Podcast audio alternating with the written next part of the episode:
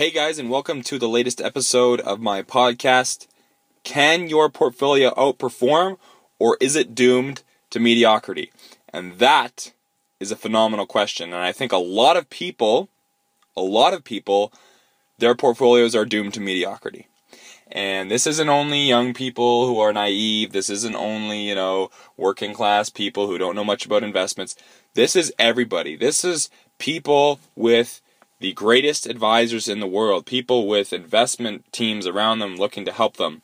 This is every like a, a massive number of people with lots of money, lots of access to great investment talent and professionals still get this wrong.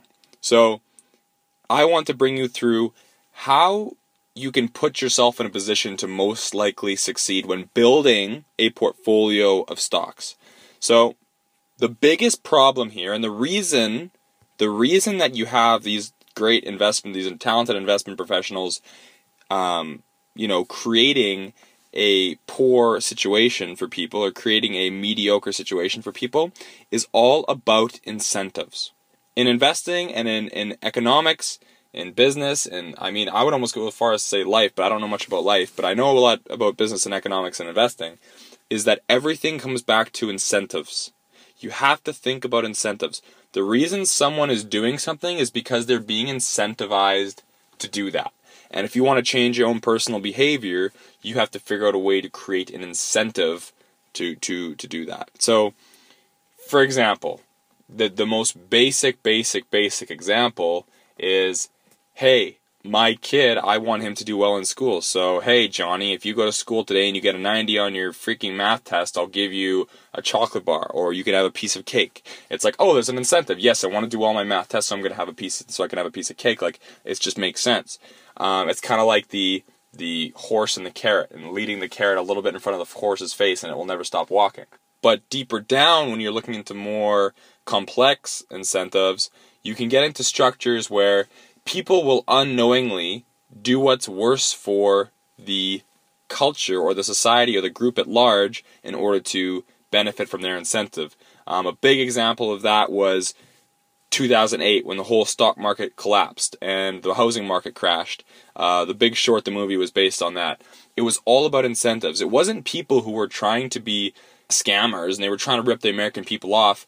There was just a circle of incentives where people chased what was right for them, and by people constantly going around in this circle, um, looking for their own best interest, they created a bubble, and it, before they realized what their incentives were creating, it was kind of too late, and the whole thing exploded. So if you want to make a change in your behavior, you have to find a way that that change in behavior is going to benefit yourself. So a, a tricky one in, in this case is, what incentivizes us to take an action that is better for someone else than it is for us? And that's a struggle for a lot of people. They think, well, if I go and do nice things for people all the time, and I help people, and do this, and I do that, and I provide value, and I don't charge anything for it, when, at the end of the day, is that going to come back to me? When is my living standards going to increase? So if you want to work on becoming a better person, you have to find a way that by helping other people, and by making other people's lives better, that can incentivize you. Maybe somehow that makes your life better. So you have to find out the ways in which that makes your life better. So when I talk about incentives, the whole reason that you have lots of investors and, you know, you have lots of people with lots of talent advising, the reason that mediocrity finds its way in is because of incentives. And what I mean by this is that people want to enjoy a better living standard for themselves. This includes investment advisors and people giving investment advice. So would I give in two situations? Situation one, I have a client who's always happy and they're always kind of steady, or I have situation two, where I have a client who's always pissed off at me and he's always emotional and he gets way too happy when things are going well and he gets super pissed off when things are going poorly. You know, which one would you rather have? You'd probably rather have the steady client who's always the same. Now, I'll show you why that is actually bad for the industry. Advisors, investment professionals, people in the industry take the path of least resistance. They don't necessarily aim to get the best performance or the best results for their clients. They're aiming to make their lives easier, to not have to manage so many angry people, to not have to, you know, coach and deal with people's emotions and things like that. Whereas in reality, if you want to deliver results for your, if like as an advisor, you want to deliver results for your clients, you have to be a coach. You have to be someone who is willing to put the best interest of the client first rather than your own self-interest and your incentive to keep people in line. You know what I mean? So what I mean by this is, and I'll go through and explain, really the whole summary and what I've said thus far is just the reason there's a lot of mediocrity in the investment industry is because of incentives. People and advisors and professionals in the industry are incentivized to make your portfolio mediocre. So let's talk about the whole idea of outperforming. Is your portfolio capable of outperforming, or is it doomed to mediocrity because of all these bad incentives? So first of all, what does it mean to outperform? What does it mean to, you know, deliver great performance with your with your investments? And it either means, first of all, you can either achieve the uh, the same return as everybody else with a lower risk. That's outperforming because you're getting the same return as everybody else, but you're a lot less risky. So that's definitely outperforming. The other way you can outperform is by have higher returns. So if everybody else gets ten percent and you get twelve percent, you outperformed. If everybody gets ten percent and you also get ten percent, but you did it with less risk, you've also outperformed. So you have to think about this risk reward and how you're outperforming people. So there's really four things that really go into this, this concept, this question of, can my portfolio outperform? Can it do better than, you know, the, the mass market? Can I do better than most people if I prudently manage my investments? And the answer is yes, if you can avoid the bad incentives of the industry and stick to your guns and stick to your principles, which I'm about to lay out.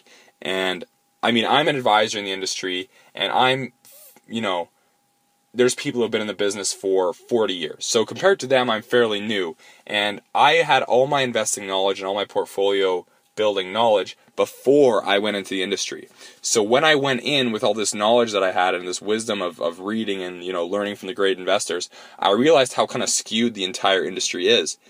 And the really important thing to understand here is that there's four, five maybe key principles to helping your investment outperform and avoiding the mediocrity of, of the industry. So what I'm going to do is I'm going to go through these four or five keys that I believe to be very important to creating a portfolio that can really outperform, and then I'm going to tell you what the industry thinks of these concepts. So first of all is the idea of diversification. Diversification, you know, people always say there's no such thing as a free lunch in the world. You can't just go out and get free stuff. Everything has a trade-off.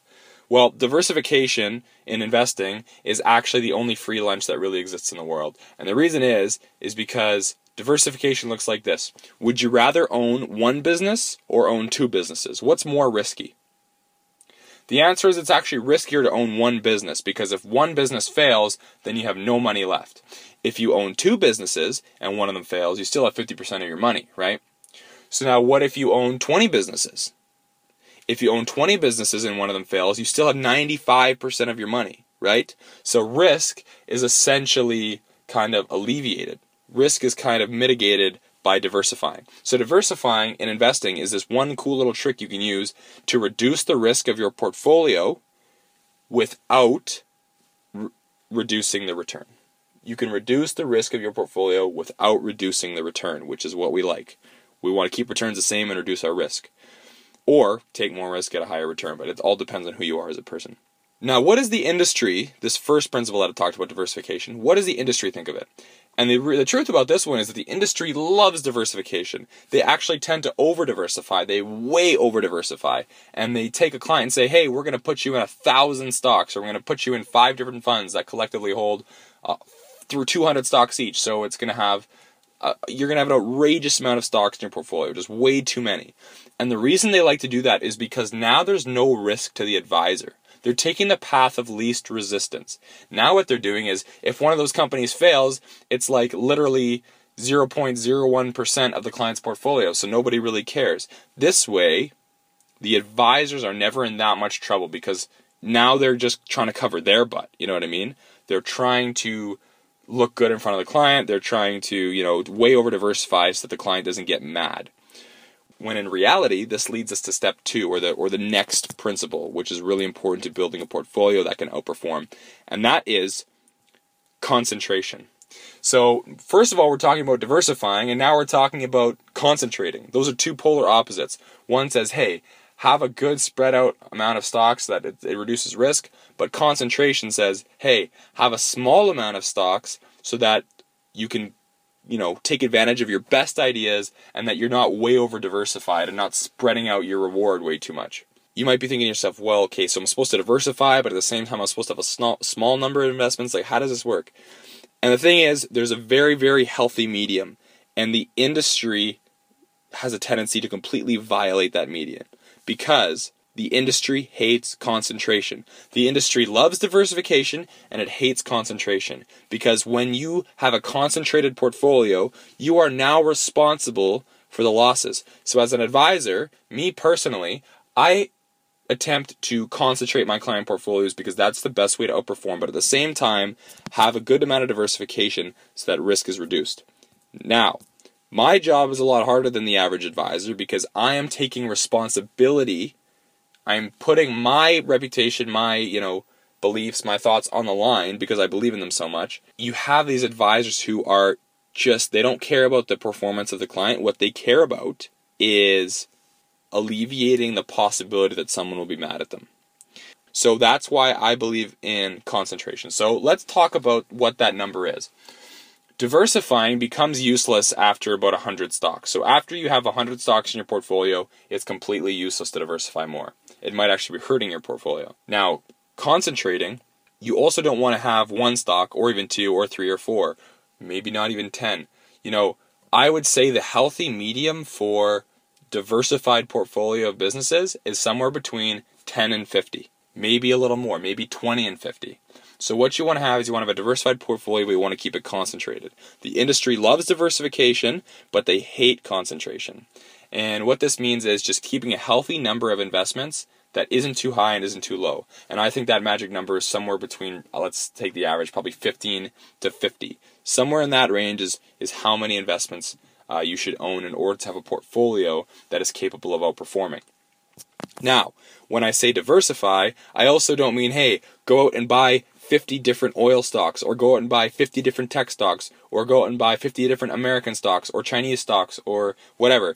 You have to buy a diversified portfolio, which means three Canadian stocks, twenty American stocks, ten European stocks, three in healthcare, three in energy, three in financial services, Um, three in technology. You have to diversify across sectors, across countries, across different economies, and things like that. So that's what diversifying means. It doesn't mean own ten thousand companies or own ten thousand stocks. It means own investments in very different places. So try to find great businesses in different countries, different sectors, so that your risk is spread out more evenly. So those would be our first two principles. The next one is turnover. So what you want to make sure is that in your portfolio, whether it's in a mutual fund, whether it's in a portfolio of stocks, that there is very low turnover. And what turnover means is there's very low buying and selling of stocks in a given year. You want to make sure that you are buying into a share of a business and you're holding it for the long term. You don't care about quickly trading in and out, you know, making profits over the course of a year or two. You're looking to hold for the long term and hopefully participate in the productive capacity of your investments. So a very important thing to understand here is that you don't want to be trading all the time, buying and selling, buying and selling, buying and selling, because what's happening is every time you're buying and selling, that's creating a taxable event, and that's also creating a commissionable event or a fee, you know, when you're trading. So every time you buy or sell a stock, you're going to get charged a trading fee, you're going to get charged, you know, maybe the capital gains tax on it, you're going to get charged all sorts of things. So by constantly changing the, the companies that are in your in your portfolio, you're also leading yourself towards mediocrity. So what does the industry think about turnover? The industry loves high turnover, of course. They love high turnover. And the reason the industry loves a high turnover is because when more people trade and more people trade and more people trade, they get a commission and a commission and a commission, and they get all these fees in between. So one very wise piece of advice that I'm going to give to you is this. Investors in the markets make money on inactivity. Wall Street makes money on activity. So the more active you are, the more money you're making for the big banks and for Wall Street and for firms. the less action you're taking, the more inactive you are, the more, you know, composed and disciplined you are, and with the companies that you have, the less money Wall Street's going to make, but the more you're going to make over the course of your career as an investor. So first thing was diversify. Industry loves diversification. They love it too much. Second thing is concentration. Industry hates concentration because it makes advisors and investment professionals responsible for their decisions. Third, turnover. The industry loves turnover because they make a commission, but it's not good for you because you need to have low turnover in order to have a portfolio that can outperform. And now lastly, or maybe there's two more points, but I'll really just maybe blend them. But lastly is you want to establish your long-term investment mix. So the most one of the most important things about your investing career is what is your asset mix? What is your long-term asset allocation, which means how much money do I want to have invested in bonds? How much do I want to have in stocks? How much do I want to have in real estate? How much do I want to have here, here, here, here, and here? Because there's this thing called the risk curve, and the more risk you're willing to take, the more return you're going to get. But that also means you're going to have a much more volatile portfolio. The risk curve also says, hey, the less volatility, the less risk you're willing to take, the lower return you're going to get. So you want to create a portfolio where you have a good amount of risk stuff over here, and if you're very young and you're very aggressive, maybe one hundred percent real estate, one hundred percent stocks, that kind of stuff. As you get older, maybe more bonds. You want to define what that asset mix really is, because over the course of your life, ninety percent of your stock market returns are going to come from your asset allocation. five percent is going to come from the stocks you pick, and five percent is going to come from how you time the markets. So in reality, one of the biggest, most important things is defining your asset mix. And if you can, and to simplify things, you could say, okay, my asset mix of stocks and bonds. If you're very young, twenty years old like myself, one hundred percent portfolio in stocks. I only buy stocks, and I only contribute to a long-term portfolio of businesses in stocks, which is a lot more volatility, but it's going to get me a lot higher return. If you're eighty years old and you need to re- draw on your money for your retirement income, you should have one hundred percent bonds, because you need a very safe, you know, payout of, of interest and, and dividends just so that you can survive and, and, you know, keep a very, very safe, you know, pool of money, pool of capital there for you to live, because you're not working anymore. Now, if you're thirty or forty or fifty, maybe a mix. Maybe you have sixty percent stocks, forty percent bonds. Maybe if you're twenty-five, getting to thirty years old, maybe you have eighty percent stocks, twenty percent bonds. It's all about finding out what that long-term asset mix is and contributing to a portfolio and just staying disciplined and always rebalancing back to that asset mix. So there's really four things here. Diversify, but also concentrate, low turnover, and know your asset mix. Uh, so those are four things that the industry has wrong incentives on. The incentives are not there to help people. They're there to create more comfort, more revenue, more commission for the professionals in the industry.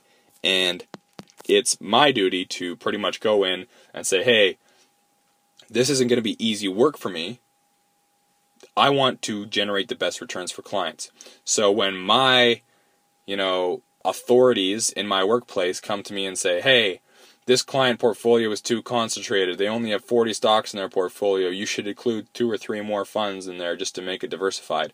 I look at them and say, that's ridiculous. You don't know what you're talking about. You're trying to cover your butt, and you're not looking out for the best interest of the client. You're not trying to help someone invest better. So get off my case, or I'll leave and go somewhere else. And they say, oh, no, no, no. Okay, never mind, never mind. Just, just whatever. So it's my job to kind of take the heat and build a better portfolio for the people I work with. And I think those are four or five key principles that the industry is going to try to make you go one way, when in really to benefit yourself, you need to go another way. So thank you so much for listening today. And uh, I will hopefully catch you in the next episode. And like I said, I am so open to answering questions of any sort, whether it's through text message or D Ms on Twitter or Facebook or Instagram. Um, my number is two oh four, two nine one, six five oh eight. I had a forty-minute call with a Twitter follower the other day just asking about investment stuff. I'll do the same for you. I'm here to answer anything you need. It's a big world. It's a complex world. It's nice to have someone who can just talk about it with you. So I'm always here. Thank you so much. Have a great night, and I will see you in our next episode.